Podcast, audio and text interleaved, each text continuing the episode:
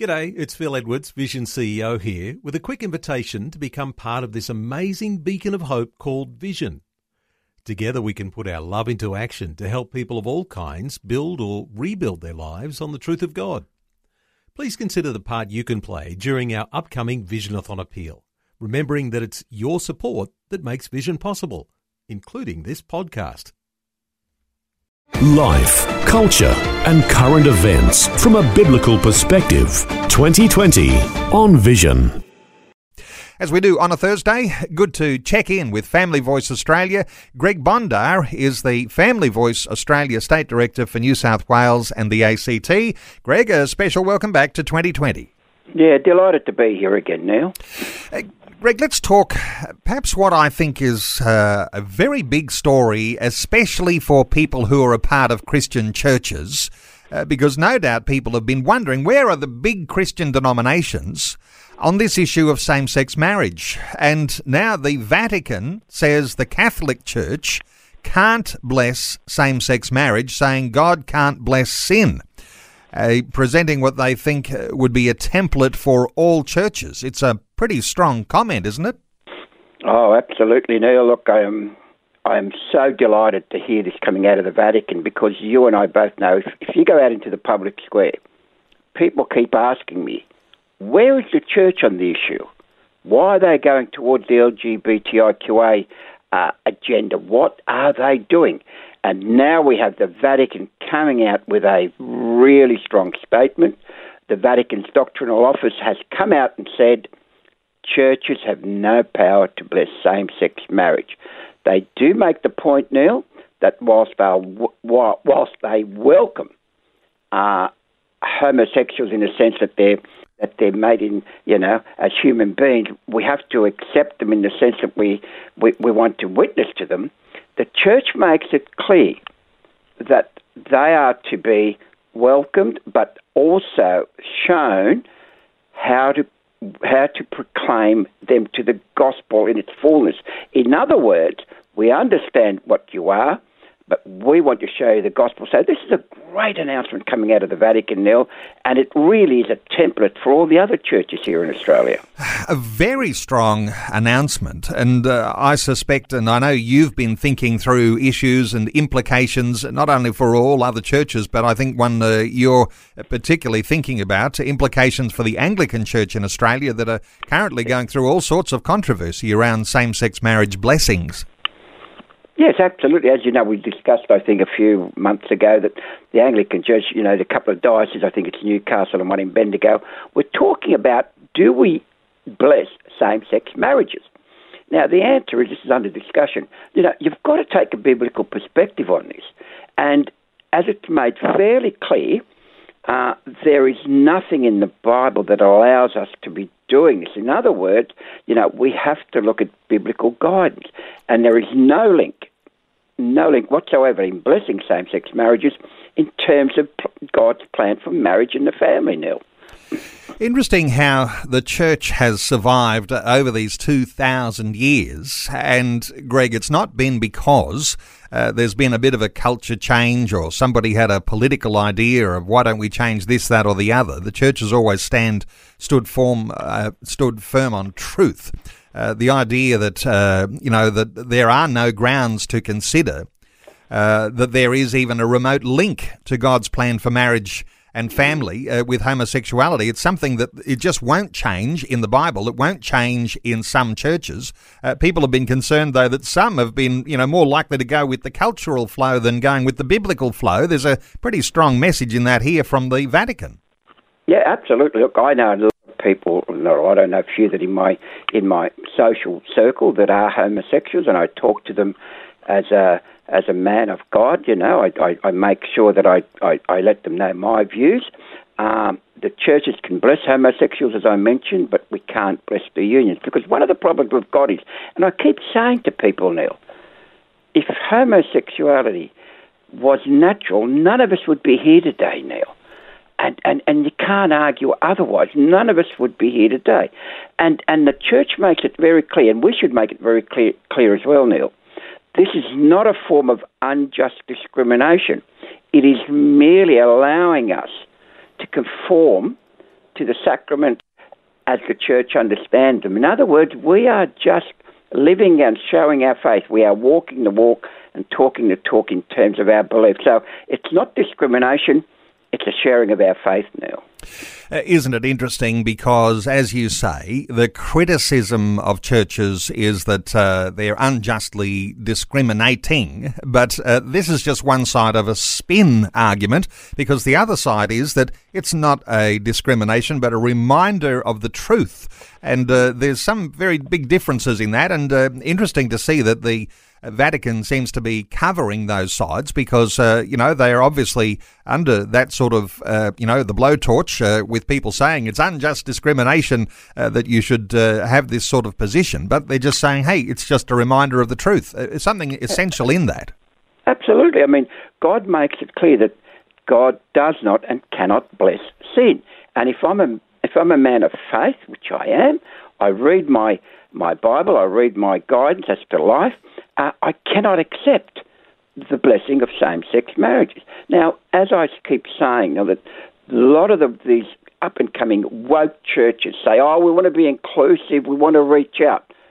Do it and spread the gospel, but also, also please, please stay with biblical beliefs. In other words, if you're a Bible believing Christian, you have to go with your faith, not by what other people want you to do. In other words, stop trying to please man, but please God as you should be doing. Uh, well, a lot of people like to draw a divide and say there's Catholics and there's Protestants, and there's something very interesting here that I suspect will be a flow on ripple effect. As you say, uh, woke churches take note uh, because uh, even the Catholic Church, and people have been critical of the idea that even within the Catholic Church there's been all sorts of white anting and eating away at this yeah. sort of position on marriage. And, uh, and so I suspect there'll be uh, ripples that will flow right across the spectrum, uh, whether you're Catholic or in Protestant churches, yeah. a very, very strong statement. Hey, let's move on to yeah. another issue, Greg. Uh, abortion rates skyrocketing. What's uh, what's the detail that you have uh, in mind yeah. here? Look, Neil, as you know, we've, we being Family we've been out there, you know, putting in submissions to governments, you know, South Australia recently, uh, whether in New South Wales or Victoria or Queensland. And one of the things that came across is we just recently came across the pharmaceutical benefits schedule item report. And within that report, it is so illuminating that, that we had to do a press release this week. And we noted that the use of, use of abortion drugs increased from 7,446 to 17,087 in Queensland alone, and from 300 to 663 in the Northern ter- Territory. In other words, it's doubled. And this is what's happening under abortion legislation. And I think what we're raising here is hey, you've passed abortion as a legislation, but what are you doing to make sure that it's not a free for all to engage in such activity that prevents the child from being born um, in, in abortion clinics? So these have got to be looked at because I don't think politicians really understand what they've what they've you know, agreed to in terms of legislation now. Well, it always seems to be the case that no one seems to anticipate that if you water down some ideas around issues like abortion, all of a sudden there's an explosion of abortions. And I think no one seems to intend that. But as you say, Greg, uh, you're looking at uh, uh, the pharmaceutical benefits schedule item reports. So you're looking at some statistics there which show that, yes, there's been a doubling of those numbers, mm. Uh, and uh, both Queensland and the Northern Territory in that particular detail. Uh, the other thing I think that is an interesting aspect here, and you've been thinking this mm. issue through through is that when people are having uh, an at-home abortion. You know, when you get the you know the pills yep. are in the mail sort of thing, and you've been able to get that just with an easy telehealth appointment. Uh, there's all sorts of ramifications for the woman who's going through that abortion within her own home. What are your thoughts here? Yeah, look, it's really sad now because that, these drugs are readily available, especially as you mentioned over telehealth, which was available under COVID. Um, look, you don't. I don't want to go through the nitty gritty of home birth, but when an abortion occurs, at a, at a, in a home situation, it is actually devastating. Um, it, it is one that means that the mother has to really look at how do I handle this. Now, as I said, Neil, it is devastating. The, the, the description, you know, is not necessary here. But what I want to point out here is that you know these drugs are so readily available. And can I make the point that when the legislation for abortion nationally in some of these, you know, uh, uh, uh, states, it what what's happening now is not unintended consequences. Neil, my view is that they are intended consequences. For example, Neil, just if I can just point this out, that a Queensland IVF clinic receives two or three inquiries about gender selection every week. So that's that is one of the intended consequences that has come out of abortion legislation now. And amazingly, because the technology is so good now that you can see the child in the womb and you can determine the child's yep. sex. And so even when parents can see the child and they say, "Oh, we didn't want a little girl," which is, mm. I think, typical. Uh, we wanted a boy. Then, uh, and typically, little girls, the ones that get uh, done away with. Uh, there is a certain sense in which, uh, you know, even the parents can see, and they're still choosing to uh, to take the life of that child. that's disturbing, Greg. It's very disturbing because you know patients report killing their ten week old preborn baby after a blood test revealed that the, that the baby was of the wrong sex. Now that is that that breaks my heart now to see that happening because you want a boy or a girl and, and it's not what you want. I mean, for goodness sake, life commences at conception. It is a gift from God, and here we are killing that gift. And setting yourself up for pain potentially through your whole life uh, with the psychological effects of uh, those sorts of abortion issues.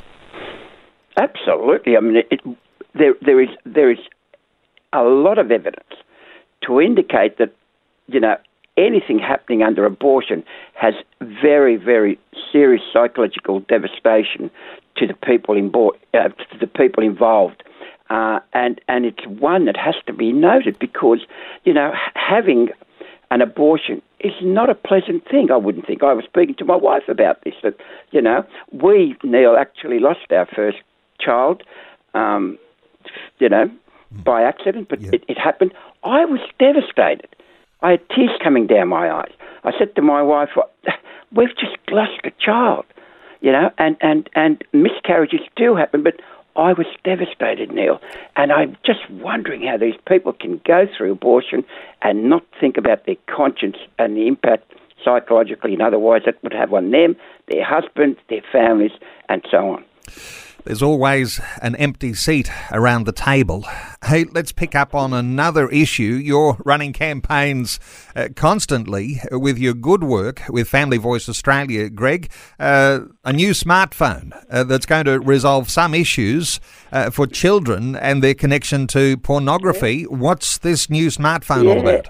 Look, Neil, one of the things that I get all the time, people's telling me, Greg, what can I do about my eight year old, 10 year old child, or whatever that they're on their phone, they go to school, and they are coming across what you and I both know as pornography. Facts indicate 9 out of 10 boys and 6 out of 10 girls are exposed to pornography online before the age of 18. Social media is the favourite tool of predators. So we're here, we're talking about, you know, um, uh, social media like Facebook, Instagram, Snapchat, TikTok, I don't know some of these things, I've heard about them, but they make children, and particularly girls, vulnerable to sex traffickers. And we have to put a stop to this. So, what's happened all of a sudden is that there's been a new product out on the market that will actually solve this problem now. And just picking up on younger children here for a few moments, Greg, because a lot of people just brush aside the idea, oh well, they've seen a bit of pornography, maybe that won't mm. hurt them. But uh, but younger children, in particularly, uh, have been shown to be distressed and uh, by and upset by pornography, and and of course, uh, you know the effects of it in an ongoing sense throughout their life uh, is potentially there too. But uh, this idea that young children they get distressed when they are exposed to these things. Oh, absolutely.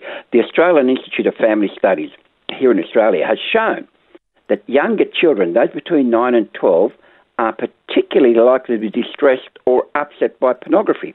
Now, I was speaking to my wife, who's a teacher at a girls' school, and she was telling me that she is, you know, very, very much distressed herself when she finds young, you know, 12, 13 year olds who she may confiscate, confiscate the phones because they are actually looking at pornography or near pornography or something related to pornography.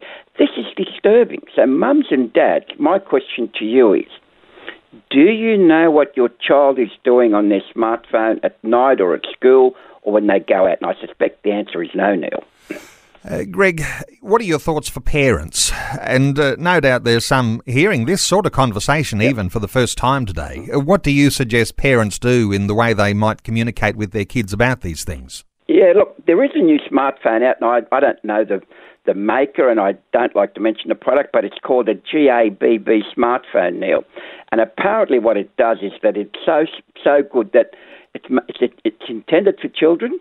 They can't get onto the internet no social media, no games, so there are no worries. In other words, this phone will allow the kids to, to, to take photos, talk to their mums and dads, they can take pictures, they can listen to the music, but without access to the internet. Now, that's got to give some real assurance to mums and dads and grandparents in Australia. If you can get a phone, I wish I had one when my kids were growing up, um, because this will solve the problem of kids accessing pornography unknown to their parents. Okay, it's called the GABB, the GAB smartphone, and uh, listeners might want to. Uh, in fact, Google that and see if they can track one of those down. Uh, Greg, I always like to ask you what sort of campaigns you've got running at the moment. I'll give the oh, website in just a few moments, Family Voice Australia, but uh, there's always a lot of campaigns. People can uh, become involved in petitions and all sorts of things. What's coming up? Yeah, well, certainly. Well, look, we've got a very, very interesting um, uh, webinar coming up uh, in, in a week's time, and it's about youth. So we've got a couple of really good speakers from YouthWorks College. They're going to come and talk to us about what are the challenges, Neil? What are the challenges that the youth face in a secular society? So I've got two very good speakers because really, when you've got youth and you're out there trying to, to, to, to you know, um, uh, express your faith and share your faith in the public arena, there are real challenges from a sexual point of view, from a social point of view, from from from a you know um, a work point of view. So this is going to be a really interesting webinar, and I, and I encourage all mums and dads, and in particular your listeners who are youth, to come and join us for that webinar. Good to support organisations like Family Voice Australia actively campaigning on all these different issues uh, which present real challenges for our coming generation. Familyvoice.org.au and you'll be able to find details about that webinar on youth uh, with speakers from Youth Works College. Uh, no doubt there'll be other campaigns you can check out there too. Greg Bondar is Family Voice Australia State Director for New South Wales and the ACT. Greg, thanks so much for the update today on 2020. Thank you, Linda, Neil, and God bless. Thanks for taking time to listen to this audio on demand from Vision Christian Media. To find out more about us, go to vision.org.au.